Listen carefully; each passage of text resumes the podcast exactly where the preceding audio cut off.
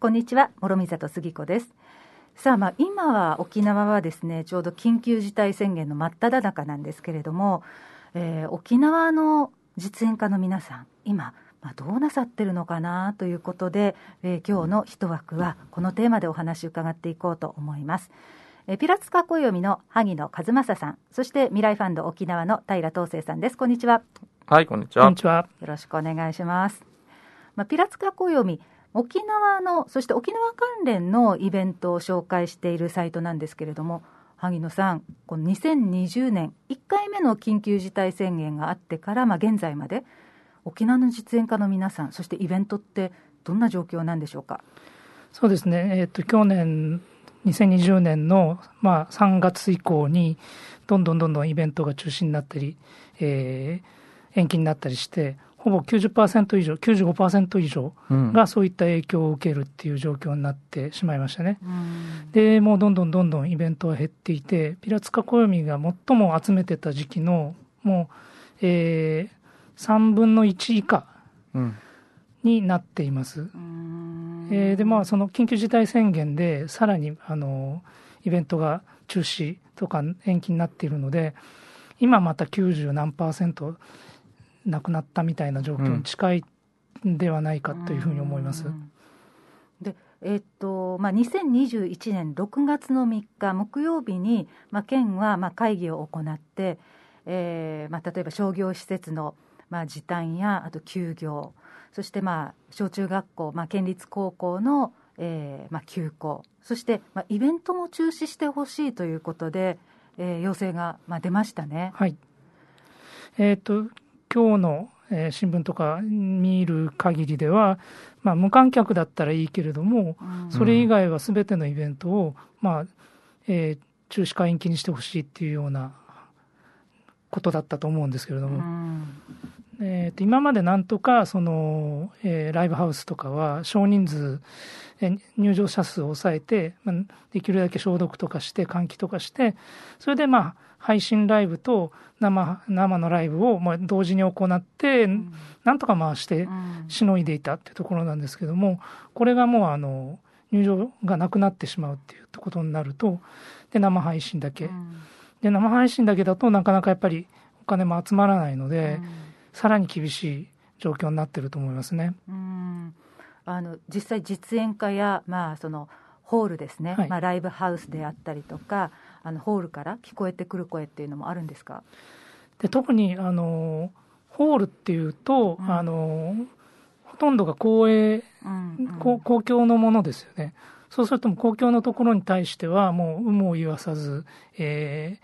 もう閉館とかになっちゃったりして、そうしたらもう事実上も、舞台だけ開けるってことはないので、でなくなってしまったりとか、だから図書館でやってるようなイベントとか、公民館でやってるようなものとか、そういったものもちょっと変わってるところだと、フリートレードゾーン、あそこも公共なので閉まってしまって、中にあったライブハウス、中にGシェルターっていうライブハウスがライブスタジオみたいな、ね、そうですね、もともとあさとの辺でやってたんですけれども、コロナの去年もうコロナの影響が出すぐに判断して、もう配信に特化した、スタジオ型のライブハウスに転換する、少しお客さんは入れるけどもっていうような風にして行ったらですけども、あそこは盲点というか公共の建物だったの で、そうですね、それができないみたいなことになったり、思いもよらないいろんな、形での中止みたいなものが起きてます。で無観客では OK っていうふうに、OK っていう言い方ではないですね、無観客だったらやってもいいよぐらいの感じなんですけれども、実際お店の方でそういう形で無観客でやっていても、音が聞こえてきたりとか明かりがついていれば、周りの人たちがもう営業してるのじゃないかみたいな形で文句が出たりとか、そういったことが、起きているっていうのが現状ですね。けしからんみたいな感じになってるわけね。今現在無観客ライブ中みたいな感じのことって、特にね、表に書くわけでもないでしょうし。そうですね、今も結構みんな書きますね、もう勘違いされないためにも書きますね。で終わってから、ちょっと前ぐらいだったら、なんていうんですかね、営業ではないので、その後ちょっと飲みながら今日のライブの感想を述べ合ったりっていうのも軽い打ち上げみたいなのもあったりしたんですけども、もうそれももう8時以降何言われるかわからないからもうできないで、お酒の提供もお店でやめてるっていう状況の中では、お酒出すのもちょっとなってことになってきて、全くそのライブってもう演奏だけじゃなくて、でそれに伴う交流っていう形でやっぱり打ち上げってとっても大事なんですよね。でそういった交流っていうのもできなくなってしまってるっていうのが大きいですね今ね。お酒もね収益源の一つですもんね、ライブハウスなんかはそうですよね、ドリンクが出るとかね、フードが出るとかっていうこともすごく大切だと思うんですけれど、まあ今そういうのがなかなか難しい状況になってますよね。なんか芸能とかそういうこのイベントってなんだろうってなんかものすごく考える1年だったな、まあ今もそうなんですけれども。そうなんですよ、思いますね。沖縄はやっぱりこの芸能文化が独自のものとか、あるいは元気であるっていうことを少なからず売りにしてきたはずなんですけど、やっぱり声の大きい業界っていうのはね、今そこで県も即応していろいろ手厚くしているんですけど、組織でないとかね、なんて言うんでしょう、あと大きくないとかっていうところで、どうもこの文化芸能系のところってまだサポートができていないなというふうにして感じています。でこの人たちがやっぱり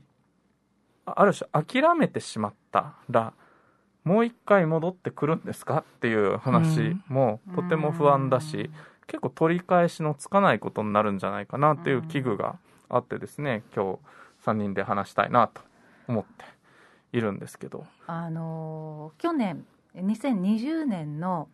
11月にですね、オペラ歌手の黒島マスコさんが主催する、オペラ蝶々夫人、これ朗読と歌で構成する内容だったんですが、私朗読の担当で出演もされていたんですね、出演したんですね、その時にこの黒島さんが言った一言がとても心に残っていて、一回去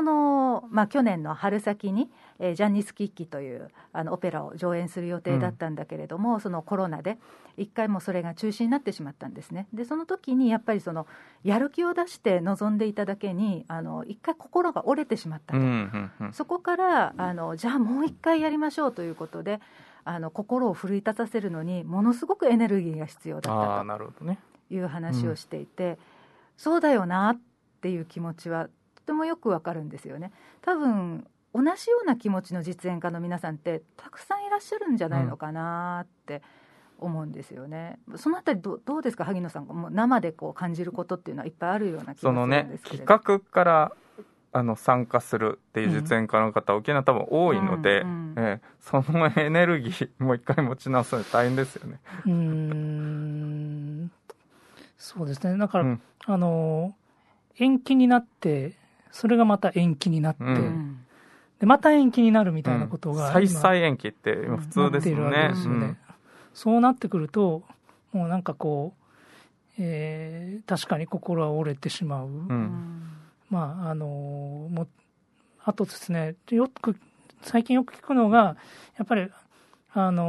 んな芸能もそうですけども、舞台とか出演することによってそれがまた練習にも訓練にもなってるじゃないですか、それに向けてもちろん練習するんですけど、やっぱお客さんの前で毎日演奏したりとかしてるってことが、それ自体が知らず知らずのうちに鍛錬になっていて、で喉とか、演奏力とか表現力とかが蓄積されてるんだけども、それが途絶えてしまったことによってなんか普通に意識しないで練習しないでやってたことが突如できなくなってしまったりとか、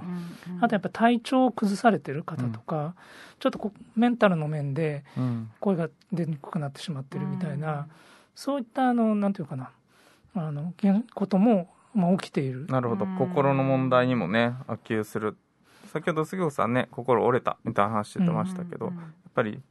場数が全然こなせなくなっているっていうのは、いろんなところに影響しますよね。だから心が折れてて、やる気がなくなるみたいなことだけじゃなくて、なんていうかもう継続してたことができなくなってるとか、本当に調子を崩してしまうみたいな、実際にそのメンタルな影響がはっきり出てる、うん、言葉のあやじゃなくて本当に折れちゃってる人っていうのも、はい、でまあ、かなりいるんではないかというふうに思います、うん、そうですね。いろんな表現、まあ、実演が、ね、あると思うんですけれども、結局はその実演家って身体表現者ですもんね、はい、うんうん、体を使って何らかの表現をしていく人ってなると、やっぱり一度このなんていうんでしょうかね、動きが鈍くなってしまったものをこう、ね、ピークに持っていくっていうのはものすごいエネルギーだと思うんですよね、はい、うん、だからそれが、ね、メンタルの面でももちろんある種のアスリートですよね。そうですね、そうなんですよね、うん、アスリートと別に同じなんだと思うんですよね、うんうん、それがやっぱりルーティーンがなくなることによって、うん、まあ、そういうのができなくなってしまう。できなくなってしまえば自分の心にもダメージが、なんでできなくなっちゃったんだろうとか、うん、ショックを受けますし、そういったところが積み重なってる感じがします、うん、なるほどね。だからもちろん収入の問題は比較的想像できるし、うん、分かりやすいけど、こう心の問題とか、まあ、そもそも練度が上がらないというような、いわゆる文化芸術のレベルが下がってしまうというような課題も背景にあるということかもしれないですね、うんうん。でまあ、ちょっと、ね、うん、昨年はそういった状況を一つ、うん、新しい何かしようって時に配信っていうのが分かりやすく一つあったわけですよね、うんうん、でもそれも1年間いろいろやってきたけれども、結局本当になんかいいアイデアがない限りは急に伸びたりしないので、うん、それでも疲れちゃったりとか、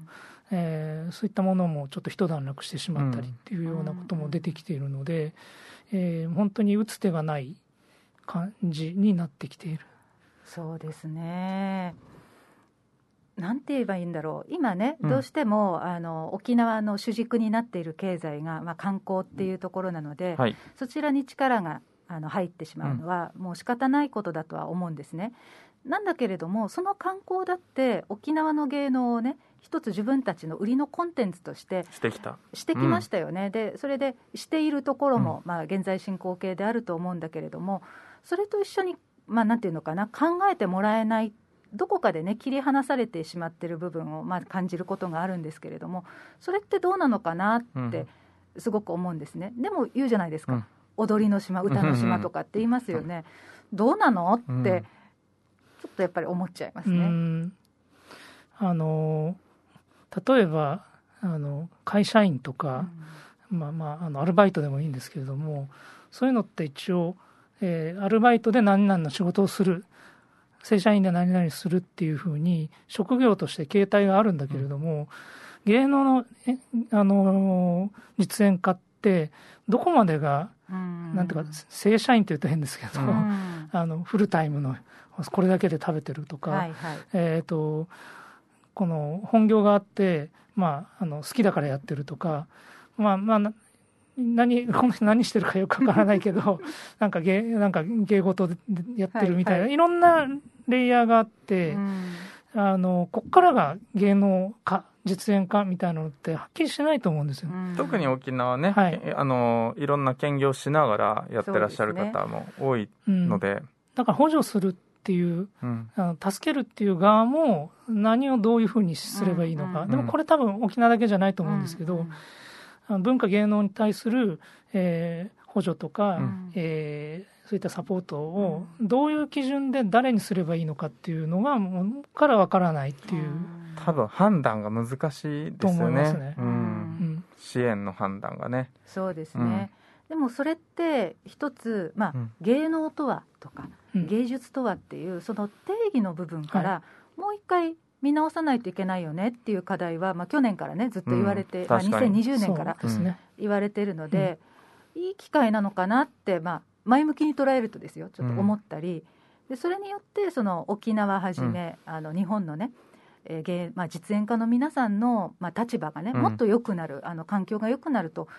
いいんだけどねとは思ってます。そうですね、この議論は、うん、そこそこもう急いだ方がいい議論ですよね、うんうん、好きだからやってんでしょで片付けられる最悪のケースそういう話ですもんね、うんうんうん、でもそこにね頼る業界だっていっぱいあるわけですよね、うん、実際ね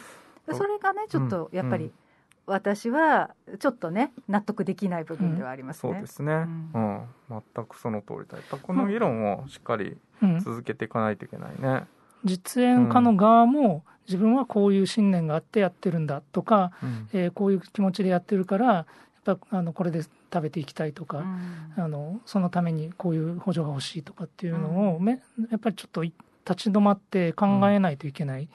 ところに来てるんじゃないかなっていうふうに思います、うん、そうですね。なんかねぼやーんというかなふわーんとした感じの中で今までね、うん、お互いやってきたけれども、うん、でもちゃんとしないといけないよねっていうのがね、そうそう、分かりましたね。そういうバランスが今崩れているので、うんうん、やっぱり実演家の方々と公益性の関連性とか、うん、あと沖縄のブランドに対する貢献とかっていうことを、うん、多分実演家の方々もそこまで自覚的でもなかったっていうところはあるかもしれないので、うん、今少し再定義をするっていう議論は急がないといけないねと私もこの話で思いますね、うん、6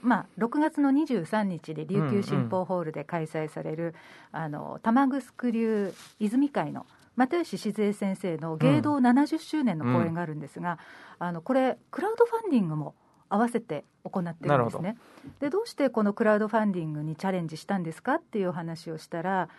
これまで琉球舞踊に触れたことのない人も、うん、触れてもらえるような知ってもらえるような、まあ、現状も知ってもらえるような機会にしたいということで、うんまあ、大きいチャレンジだったなんだけれども現在やっているという話だったんですね、うん、でそれってすごく実は重要なことなんだよね。確かに言われるとそうですね思いましたね、うんうん、でそれもあんなね大きい先生がクラウドファンディングに挑戦するっていうことで、うん、若手もじゃあちょっと自分たちもチャレンジできるんじゃないだろうかというような、うん、気持ちになってるというのもちょこちょこ聞こえてきます、うん、で一方でそういうチャレンジをしないといけない現状がまだ沖縄にはあるっていうまあ、両方見えてくるような気がしてですね、うん、これすごく象徴的な取り組みだなっていうのを私注目してるんですよね、うんうんうん、そうですね。どれぐらいお金集まるかとか、うんうんうん、少し興味深く見とかないといけないですよね、うん、でもしそれがね成功してもうまくいかなかったにしても、うん、検証することできっと、うん、役に立つ事例なんじゃないのかなと思ってていたりします。そうね、これを機会にいろいろな実演家の方々が居場所をちゃんと確認するっていうことなのかもしれないですね、うんうん、ちょっとお話展開しますけど萩野さんおっしゃってた昨年はね配信だということでやってきた、うんうん我々も一緒に配信の補助とかをしながらそのライブハウスとかホールの方々との接点とかもあったんですけどやっぱり今振り返って思うことは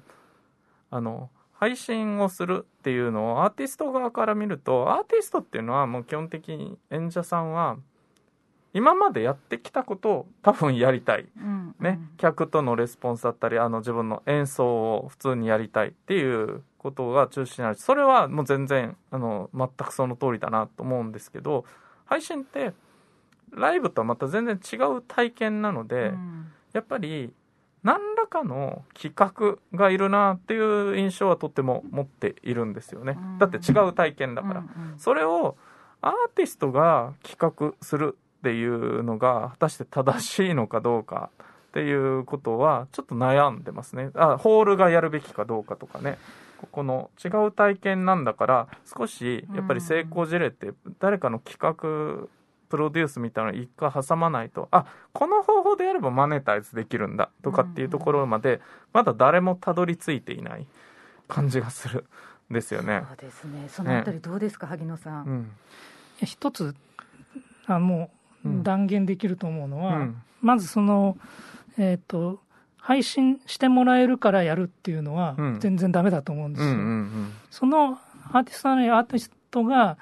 もうちょっとやむにやまれずでもいいんだけども配信に真剣に取り組んで、うん、それに周りの人たち、スタッフの人たち今までのスタッフの人とか、よく出ていたライブハウスとかっていうのが